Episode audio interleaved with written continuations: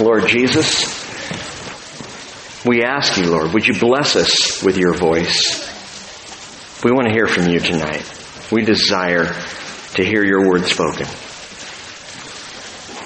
In Jesus' name, amen.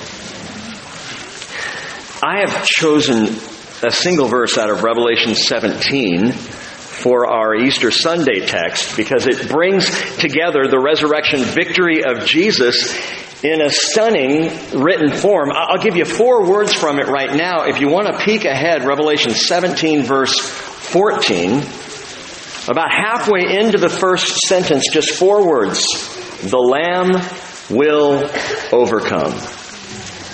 The lamb will overcome. The little lamb slain. It's that same word we have seen. If you've been with us in our study through Revelation, if you haven't, the word is arnion in the Greek, and it means little lamb. And it is used over and over and over to describe Jesus in this remarkable book of Revelation, the little lamb slain, the Arnion.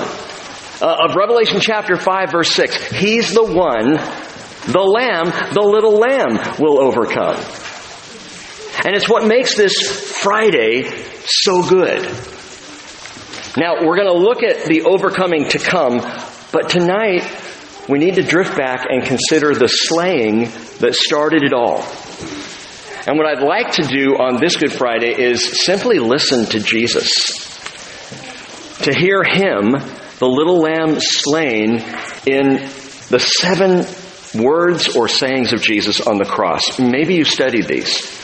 And maybe you've heard them at different times. I'm sure many of you have heard at least different ones of them. I don't know if you've ever studied them all together or just gone one after the other in chronological order. And we can follow it through, piecing it together through the four Gospels, what Jesus said, in what order, and how he spoke these words. Books have been written on the subject. And sermons across 2,000 years, I, I, can't even imagine how many sermons have been preached from the seven words of Jesus. And again, words as sayings. The seven things that Jesus spoke from Calvary, from the cross during his most gut wrenching, significant day of his earthly ministry. As Jesus was led out to Calvary. As he was laid out on that wooden altar. As his arms were stretched out and the nails were driven through his hands and driven through his feet and then he was hoisted up, and the way they would do it is they would drop the cross literally down into a hole deep enough that it would stay standing. And so the entire body would be jarred, oftentimes just by the setting up of the cross, the bones would go out of joint. It's an incredibly brutal and painful way to be executed. And so they put Jesus up there and and he spoke, but very little. If you spread out what Jesus said, according to the Gospels, over six hours, he only spoke a total of roughly 50 words. 50 words in six hours. On the cross, Jesus was relatively quiet, and yet he was purposeful in his words. Isaiah 53 verse 7 said as much. He was oppressed and he was afflicted, yet he did not open his mouth like a lamb that is led to slaughter, like a sheep that is silent before its shearers, so he did not open his mouth. The implication of the prophecy is that the little lamb would not open his mouth in protest. Not that he wouldn't say anything, but that he would not say anything in scorn or anger or spite or vindictiveness. He wouldn't clamor for his innocence. He would simply speak certain significant sayings. Peter witnessed it. From afar, we believe, because right there at the cross, the only apostle who was right there was John. We know for a fact, and, and some of the women who had followed Jesus all the way from the Galilee. Peter spoke of things that happened at the cross with an eyewitness perspective, so we think perhaps Peter was off at a distance. Perhaps hiding and, and looking and then looking away and looking again and looking away. But, but he witnessed some things and he wrote in 1 Peter chapter 2 verse 23 that while being reviled, Jesus did not revile in return. While suffering, he uttered no threats. But kept entrusting himself to him who judges righteously. And he himself, bore our sins in his body on the cross so that we might die to sin and live to righteousness. For by his wounds you were healed. So seven sayings of deep, profound significance. Every single one of them. There's not a word that Jesus spoke, and recognizing that, that Jesus is intentional. He never spoke out of turn. But especially on the cross, if you knew you had six hours left in your life and you were given seven sayings that you could say, seven things to share, what would they be? And these are the seven sayings of Jesus. We'll begin with the first one if you'd like to turn back to Luke chapter 23. And I'd like you to turn to each one of these seven and just take a look at them with me. So Luke chapter 23, we will be between Matthew, Mark, Luke, and John as we consider these sayings. The first words from Jesus on the cross. Verse 34. Jesus was saying, Father, forgive them, for they do not know what they are doing. Is that the first thing you would say? The first thing that would come to mind if you were the one hanging on a cross? Father, forgive them, for they don't know what they're doing. Man, the first thing out of Jesus' mouth, and it's not judgment, and it's not condemnation, it's not curses or again scorn, it's Father, forgive them. Forgive them. You ever just smash your thumb with a hammer? What's the first word out of your mouth? Don't say it. But just the pain alone of the nails freshly driven and yet he had the presence of mind to say, Father, forgive them. And by the way, it reveals the heart of the Father as well.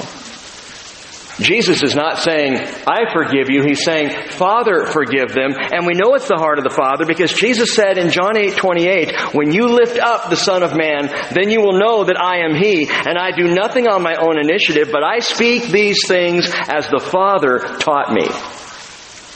How could Jesus speak forgiveness? Because that's the heart of the Father. John 14:10 he said, "Do you not believe that I am in the Father and the Father is in me?"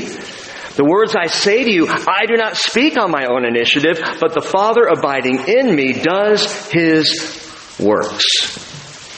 So Jesus spoke forgive, he spoke by the Father's heart. And then he said something even more remarkable. In fact, it to me is what makes the forgiveness from the cross all the more breathtaking. He said, they don't know what they're doing. They don't know what they're doing. How deep the love of God to recognize that those crucifying Him and shouting Him down and spitting at Him and scorning Him didn't know what they were doing. The most clueless of clueless wonders in all history at the foot of the cross. And yet, we rarely know what we're doing when we sin. When we rebel against God, we rarely really are thinking about the big picture, the depth of the spiritual reality that God sees when we sin. That, that Jesus sees when we rebel. Our sin, you see, it's time and space limited. When I sin, it's in the moment. I'm thinking about the moment. I'm not thinking about the sin unless I've planned it. I mean, let's be honest, some of us do that. But we're right here in the now and we're not thinking about the cross and we're not thinking about Jesus and we're not thinking about eternity. We're just in the moment. God sees all of that. All of eternity at once as the sin is taking place. And while our rebellions may seem trifling and insignificant on the eternal stage, God sees the big picture. No wonder Jesus could say, they don't know what they're doing. God comprehends the complications. What my sin today is going to bring in my life down the line. I don't see that. I don't think about that. He sees it. He understands the full weight of it. And yet, in light of all that, Jesus still cries, Father, forgive them. They don't know what they're doing. Forgive them. It's why He came. to offer forgiveness to a foolish, clueless people. And then if you skip over to verse 39, still there in Luke chapter 23, we get to the second saying. Picking up in verse 39, one of the criminals who were hanged there was hurling abuse at him, saying, Are you not the Christ? Save yourself and us. But the other answered, and rebuking him said, Do you not even fear God, since you are under the same sentence of condemnation? And we indeed are suffering justly, for we're receiving what we deserve for our deeds, but this man has done nothing wrong. And he was saying, Jesus, remember me when you come in your kingdom? And he said to him, Truly I say to you, today you shall be with me in paradise. Perhaps the most remarkable statement of grace in the entire Bible. And works oriented people don't like this story. Explain the thief on the cross, says the grace filled follower of Jesus. And the self righteous man says, yeah, it was an exception to the rule. Because the truth is, this thief, recognizing his own sin, that by the way, he admits was bad enough to land him on a cross. Confessing that, this thief in the moment asks to be with Jesus when there is nothing he could do to earn it. No behavior, no action, no act of goodwill or kindness to try to erase some of the mess that he had made of his life, resulting in his execution. And he says, Jesus, remember me. And Jesus says, by grace, today, today you will be with me. And that's the point of grace. It is not something you can earn. The thief was not, my friends, the exception. He was the rule. And the rule is you cannot earn your salvation. You trust Jesus for it. And He offers it freely. He said, John 6:29, a verse we quote a lot around here, this is the work of God that you believe in him whom he has sent. Can you do that? Man, you can do that hanging on a cross. And so the thief did. By the way, this also was no promise of the sweet by and by. You know, a, a, distant awakening to someday eternal life. Jesus said today, which tells us what happens when a person dies in Christ. Today, you are with him in paradise. And paradise, well, paradise, as wonderful as that sounds, wasn't even the best part because Jesus said, Today you shall be with me. Mm. That's life. To be with Jesus. Man, to be with Jesus in paradise or to be with Jesus walking through the valley of the shadow of death makes no difference. To be with Jesus, that's life. And John tells us as much, 1 John 5:20, we know that the Son of God has come and has given us understanding so that we may know him who is true. And we are in him who is true in his Son Jesus Christ. This is true God and eternal life. Eternal life is Jesus, man. And it's being with Him. So he says in his second profound, beautiful, touching statement, Today you shall be with me in paradise. Now, following the chronology of this, we got to turn over now to John chapter 19. So if you'll turn there, we'll come to the third saying of Jesus. The third saying of Jesus, John 19, and we'll pick it up in verse 26. Now remember, Jesus is intentional. He has seven things he's going to say. If you only had seven, what would you say? Well, Jesus is choosing exactly what he needs to say, what he must say. And so the third thing, verse 26 of John 19, when Jesus then saw his mother and the disciple whom he loved, we believe John, standing nearby, he said to his mother, Woman, behold your son. And then he said to the disciple, Behold your mother. And from that hour, the disciple took her into his own household. Mary didn't go home that night. She went home with John. Seems like a trifling thing. He's just setting up mother care, you know? Just take care of her.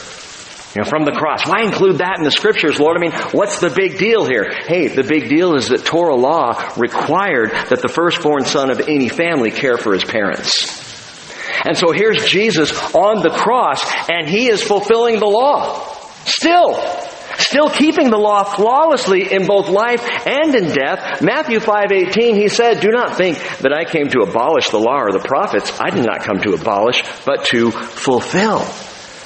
So he's fulfilling law as he hangs on the cross. Unbelievable, amazing, fantastic. But it's more. Family matters to God. Family's important. His mother, his disciple, that people are taken care of, that there is koinonia, that there is family and love and care. Family matters to God. By the way, we know that John's mother, Salome, was there at the cross. She's standing there as all of this took place when Jesus entrusted Mary to John, who is Salome's son. What's she thinking? Hey, hey, hey, hey, hey! I'm his mother. I've earned the right. I brought him into this world and I can take him out. You know, what is Salome thinking here as Mary is entrusted and suddenly you have, you have a blended family. Now Mary's in the household. Salome's going to have to put up with her. You know, they say blood is thicker than water. You've heard the saying. It's, it's a way of saying that those who are of a bloodline are closer than those who come into a family. You know what? I only agree with the statement that blood is thicker than water if the blood belongs to Jesus. And you know, we experience this in this family, don't we? That blood is thicker than water? That extended family, sometimes not believing family, you, you struggle being as close to as you do to brothers and sisters in Christ? Because his blood is thicker still. And in Jesus Christ, you know what makes no difference? It makes no difference if we're adopted, step, in-law, outlaw, blended, sliced, diced, or pureed. It just doesn't matter. We are family. It's been a, remarkable blessing in my life to have adopted children. And many families here at the bridge who have adopted children. And our fellowship has adopted each other. And you know what? We have all been adopted as sons and daughters of Jesus Christ. But what's been amazing to me, and I, I knew this, I knew this mentally. I, I understood this prior to bringing our children home. But I didn't know it spiritually, I didn't know it emotionally like I do now. That these are my kids. They're my kids. Even to the point that whereas I, I love the daily kids, they're not my kids, not my problem. love you guys. Truly. But, but Anna Marie, Naomi, David, these are my kids. And I would die for them. I love them that much.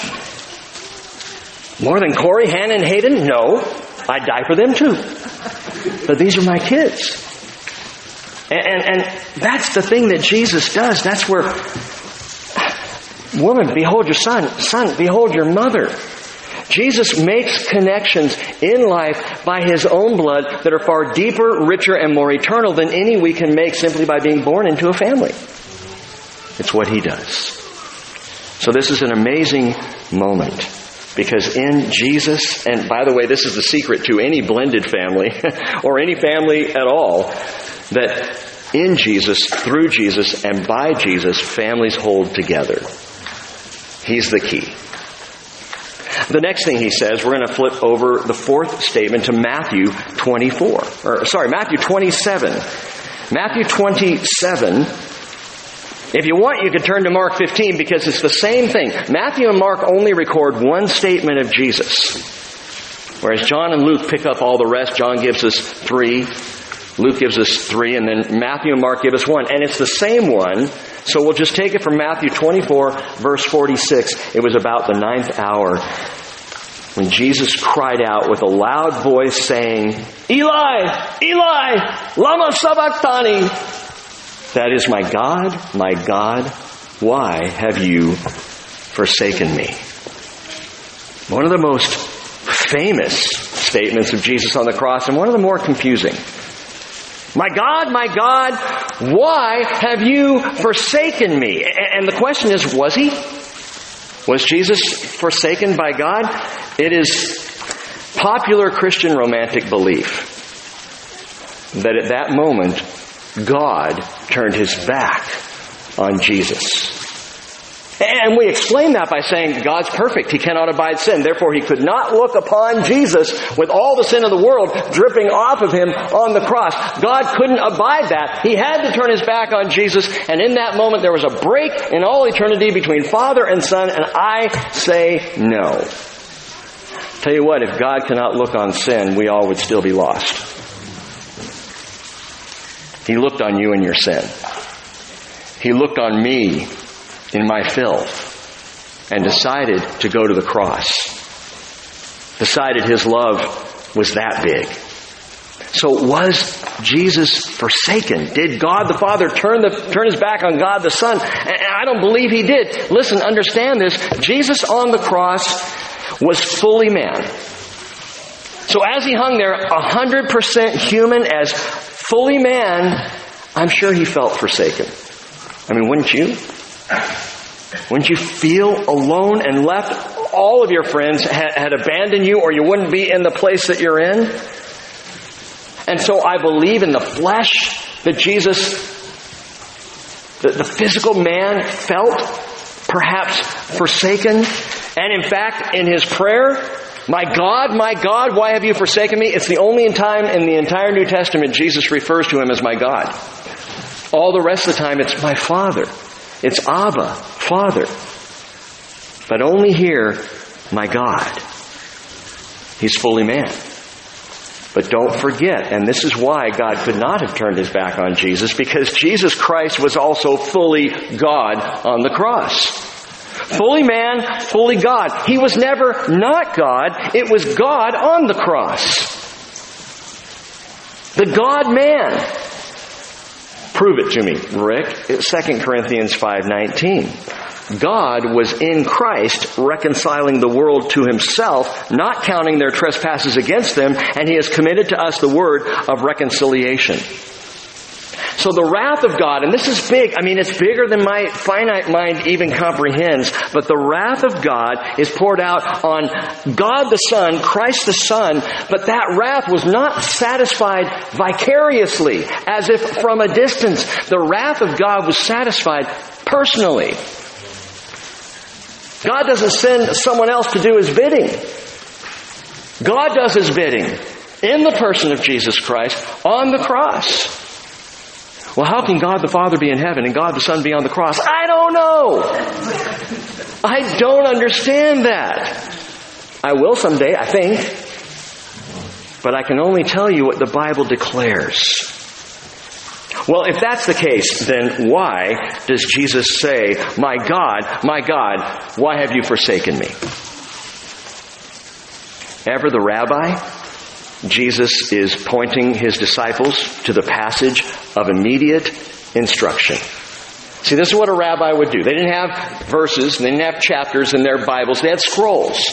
And if a rabbi was going to teach, say, from Isaiah, rather than say, turn to Isaiah 53, he would say, turn to the, the book Turn to Isaiah. Or he would quote the first line of the book, and a good disciple would know what the first line of the book was. What's the first sentence? Jesus says, My God, my God, why have you forsaken me? Psalm 22. It's as though Jesus on the cross is saying, Turn to the text. Psalm 22, verse 1 My God, my God, why have you forsaken me? Far from my deliverance are the words of my groaning. Students, pupils, disciples, Jesus says, this is what's happening. Psalm 22. This is what's happening. Read it. Go look at it. I wonder if anybody did. I wonder if, if after the crucifixion, as they headed to their homes in mourning and in sorrow, if someone didn't go, God, my God, why have you forsaken me? I recognize that. And unrolling the scroll of the Psalms and going there, beginning to read things like Psalm 22, verse 6. I'm a worm and not a man, a reproach of men, despised by the people. All who see me sneer at me. They separate with the lip. They wag the head, saying, Commit yourself to the Lord. Let Him deliver him. Let Him rescue him, because He delights in Him. Wait a minute. That's what they were saying at the cross. That was happening at Calvary. They read further and read, My strength is dried up, verse 15, like a potsherd. My, my tongue cleaves to my jaws. You lay me in the dust of death. Dogs have surrounded me. A band of evildoers has encompassed me. They pierced my hands and my feet. I just saw that. I can count on my bones. They look, they stare at me. They divide my garments among them. And for my clothing, they cast lots. That's what the Romans were doing at the foot of the cross. Why does Jesus say, My God, my God, why have you forsaken me? Because the rabbi is teaching. Class is yet in session. Read the prophetic psalm, Jesus would say, then and now. This is what is taking place before your very eyes. And so the fourth saying was a teaching from the cross of Calvary. Well, let's turn back to the Gospel of John. Back to the Gospel of John for the fifth saying of Jesus, John chapter 19. John 19.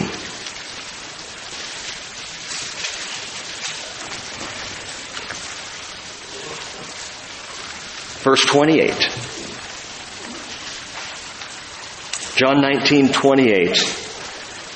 And after this, Jesus, knowing that all things had already been accomplished to fulfill the scripture, said, I am thirsty. Big deal. I mean, I don't mean to sound uncompassionate. He's thirsty. Give him a drink. Of course, someone would say that. Three, four, five hours on the cross with nothing to drink, blood draining out of you, and as you're losing blood, you are losing fluid. You've, you've got to be thirsty. No wonder Psalm 22 said, My tongue clings to the roof of my mouth. His mouth is dry. He's thirsty. Of course he would say, I'm thirsty. That's not significant. Let's move on to number six. Don't. I am thirsty. Note how this is written. It's interesting. After this, Jesus, knowing that all things had already been accomplished to fulfill the scripture, said, I am thirsty. Or, or, after this, Jesus, knowing all things had already been accomplished, to fulfill the scripture said, I am thirsty. And here's the significance. Jesus is fulfilling prophetic scripture with three words. I am thirsty. Psalm 69:21 says, "They gave me gall for my food. Gall was a painkiller. They, they put it on a sponge, put it on the end of a stick. They would give it to people on a cross to numb the pain, to deaden the pain enough so that someone could actually last longer, three, maybe four days hanging on a cross. It's part of the brutality of the Roman system of crucifixion. They gave him the gall, he wouldn't take it. He refused it. Because Jesus would feel every last pang of pain as he bore our sin on the cross. But the psalm says, they gave me gall for my food. He rejected that. And for my thirst, they gave me vinegar to drink. I am thirsty. Verse 29, a jar full of sour wine was standing there, so they put a sponge full of the sour wine upon a branch of hyssop, and they brought it to his mouth. He's fulfilling the word of God with a raspy, dry throat to the bitter end. But consider what is taking place while he's fulfilling the scripture. I, I am thirsty. Who is that coming from? It's coming from the one who said to the woman at the well, John 4, 14, whoever drinks of the water that I will give him shall never thirst, but the water that I will give him will become in him a well of water springing up to eternal life. The eternal well of living water is thirsty. John 7, 37, he said, if anyone's thirsty, let him come to me and drink. He who believes in me, as the scripture said, from his innermost being will flow rivers of living water. Jesus supplied the living water of his Holy Spirit by his own dying thirst. Remarkable, profound, and then came the sixth word, Therefore, verse 30, when Jesus had received the sour wine, he said, It is finished! And he bowed his head and gave up his spirit. There are two parts to this, two sayings actually that happen right here. But first, John tells us, he said, It is finished, completed, perfected, fulfilled with that awesome cry. Many of you know the Greek word by now, tetelestai. One word Tetelestai, he speaks. It's finished. What? What was finished? His suffering, for one thing. He's at the end of that. Done. God's wrath, for another. Done. Satisfied. And our salvation? Done and done. Romans 6:10 tells us for the death that he died, he died to sin once for all, but the life that he lives, he lives to God. 1 Peter 3:18, for Christ also died for sins once for all, the just for the unjust, so that he might bring us to God. And once again, I repeat, there is nothing you can do to add to that. Nothing you can do that Jesus didn't fully accomplish 100% on the cross. You can't go to purgatory and buy extra time. You can't pray a rosary and buy extra favor. You can't be consistent in your church attendance such that nobody could possibly keep up with how much time you spend at the church. It's not going to matter. You cannot add to the finishing work of Jesus Christ. You can't improve on it either. You know? Well, Lord, if I do this for you, it makes it just a little bit better. Not even possible. All our sins, all our transgressions, our failures, our wrongs are done over, paid up, finished at the cross. It is finished. One more thing was finished, by the way, in terms of its hold on life. Paul wrote about it in 1 Corinthians 15 55. Oh, death, where's your victory? Today we might say, Oh, death, what up? Where's your victory? Oh, death, where's your sting? The sting of death is sin. The power of sin is the law. But thanks be to God who gives us the victory through our Lord Jesus Christ. It is finished. And almost in that same breath, you can turn now to Luke 23, 46, and the final saying of Jesus on the cross. Luke 23, 46. I'll start in verse 44, give you a chance to turn there. It was now about the sixth hour and darkness fell over the whole land until the ninth hour because the sun was obscured and the veil of the temple was torn in two. And Jesus, crying out with a loud voice, John tells us first said, Tetelestai, it is finished, and said, Father, into your hands I commit my spirit. And having said this, he breathed his last. Father, into your hands. I commit my spirit. And even with his last breath, Jesus is quoting scripture. Psalm 31 verse 1, In you, O Lord, I have taken refuge. Let me never be ashamed. In your righteousness, deliver me. Incline your ear to me. Rescue me quickly. Be to me a rock of strength, a stronghold to save me. For you are my rock and my fortress. For your name's sake, you will lead me and guide me. You will pull me out of the net which they have secretly laid for me. For you are my strength. Into your hand I commit my spirit. You have ransomed me, O Lord, God of truth. Seven sayings of Jesus on the cross we have scratched the surface tonight. I encourage you to go back between now and Sunday and read the seven sayings that we've gone over and think about them. What is he saying to you with each one? How is he touching or speaking to your heart with each one? But I gotta add one last thing because hey, it's me. seven words of Christ on the cross. Seven words. Seven sayings. How many bowl judgments? Turn back to Revelation 16. Revelation 16. And this is easy to find, so I'm not going to give you any time. Revelation 16, verse 1.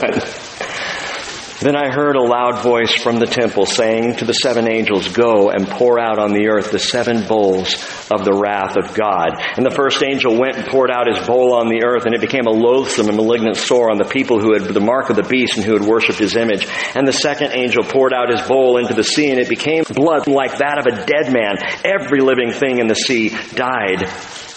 Verse 4, the third angel poured out his bowl into the rivers and the springs of water, and they became blood. And I heard the angel of the waters saying, Righteous are you who are and who were, O Holy One, because you judge these things. For they poured out the blood of the saints and prophets, and you have given them blood to drink. They deserve it. And I heard the altar saying, Yes, O Lord God, the Almighty, true and righteous are your judgments. The fourth angel poured out his bowl upon the sun. It was given to it to scorch men with fire. And men were scorched with fierce heat, and they blasphemed the name of God, who has the power over these plagues. They did not repent so as to give him glory. The fifth angel poured out his bowl on the throne of the beast, and his kingdom became darkened, and they gnawed their tongues because of pain. They blasphemed the God of heaven because of the pains and their sores, and they did not repent of their deeds. The sixth angel poured out his bowl on the great river, the Euphrates, and its water was dried up, so that the way would be prepared for the kings from the east. I saw coming out of the mouth of the dragon and the beast and the false prophet three unclean spirits, like frogs.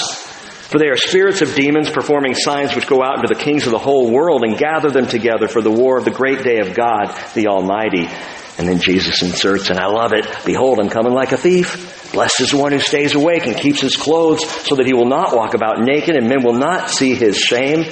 And they gathered them together to the place which in Hebrew is called Har Mageddon. Then the seventh angel poured out his bowl upon the air, and a loud voice came out of the temple from the throne saying, It is done. Seven bowl judgments. Seven sayings of Jesus at the cross. You all send me really interesting emails. No, you do. You do. And I, I, think I get probably more blessed than anybody else because as, as, I'm teaching, I'm getting emails about, hey, did you think about this? Did you hear about this? Hey, what do you think of this idea? And I get these all the time, and I always stop and read them. I don't always reply, but I always stop and read them. And Paul sent me one. He said, what do you think of this? I began to process and, and listen and look and investigate because the parallel was suggested just a couple of weeks back between each saying of Jesus on the cross and each successive bowl judgment. The suggestion was made that if you line them up chronologically, the seven sayings of Jesus and the seven bowl judgments, that there are remarkable parallels. Well, I had to investigate. I hadn't heard this anywhere else. I've seen it in no Bible commentaries. You can Google it. You can go online. You will find nothing. Zero has said about it. Jon Courson's daughter mentioned at a weekend retreat to her dad and those there. I think there's a parallel. And Jon Courson mentioned in a sermon that there was a parallel perhaps, and then he didn't even go into what it was. Nice. Thanks a lot. Are there parallels? Revelation 16 verse 2 tells us the first angel went and poured his bowl out on the earth and it became a loathsome and malignant sore on the people who had the mark of the beast and who worshiped his image. And in his first saying at Calvary, Jesus said, Father, forgive them. They don't know what they're doing. They don't know what they're doing. Interesting parallel. Jesus offers forgiveness in spite of our futility because, as I said before, often when we sin, we don't know what we're doing. We really don't know what it is that we're wreaking havoc on in our lives or in others' lives or even eternally. We don't know. We don't see the big picture. Neither do they. No one's going to be fooled into taking the mark of the beast. They're going to know it's the mark of the beast. I mean, it's not just a computer chip. It's a tattoo. Either the 666 or the name of the beast is going to be on the right hand or on the forehead. They're going to know that much, but they're not going to really know what they're doing. On the cross, Jesus said, if you sin you don't even have a clue, forgiveness is offered. Forgiveness is yours. And the difference between the cross and the bowl judgment is that at the cross of Jesus Christ, forgiveness comes free. The bowl judgment is God's response to the rejection of forgiveness. And so boils are poured out. Verse 3 says, The second angel poured out his bowl into the sea, and it became blood like that of a dead man, and every living thing in the sea died. And in the second saying, Jesus said to the thief, Today you will be with me in paradise. How does that parallel there? Uh, you can contrast paradise with the shores of the seas washing up thick dead blood. I mean, can you imagine going to Hawaii for a, a two week vacation and suddenly you go down to the beach and blood's washing up? Well, that's not paradise. That's a complete, utter contrast. We can say, yes, that Jesus gave paradise to the thief because of the own outpouring of his own blood. At that very moment, he's bleeding out as he says, Today you will be with me in paradise. So perhaps a connection starts to get difficult. I, have warned you about this before, and this is where we have to be careful that we take devotional ideas and we make them our exegesis. That is, we make it our, our, our hermeneutic, our interpretation of Scripture. We get a, a cool devotional thought, like perhaps, my God, my God, why have you forsaken me? Well, God must have turned his back on Jesus, and we turn it into this whole theology. So we got to be careful and make sure that we're understanding what the Word says what is actually intended. Uh, you can draw devotional ideas and applications all over the place, but watch that the interpretation is what the Bible is saying. There are other parallels. I mean, think about it. God blacks out the sun.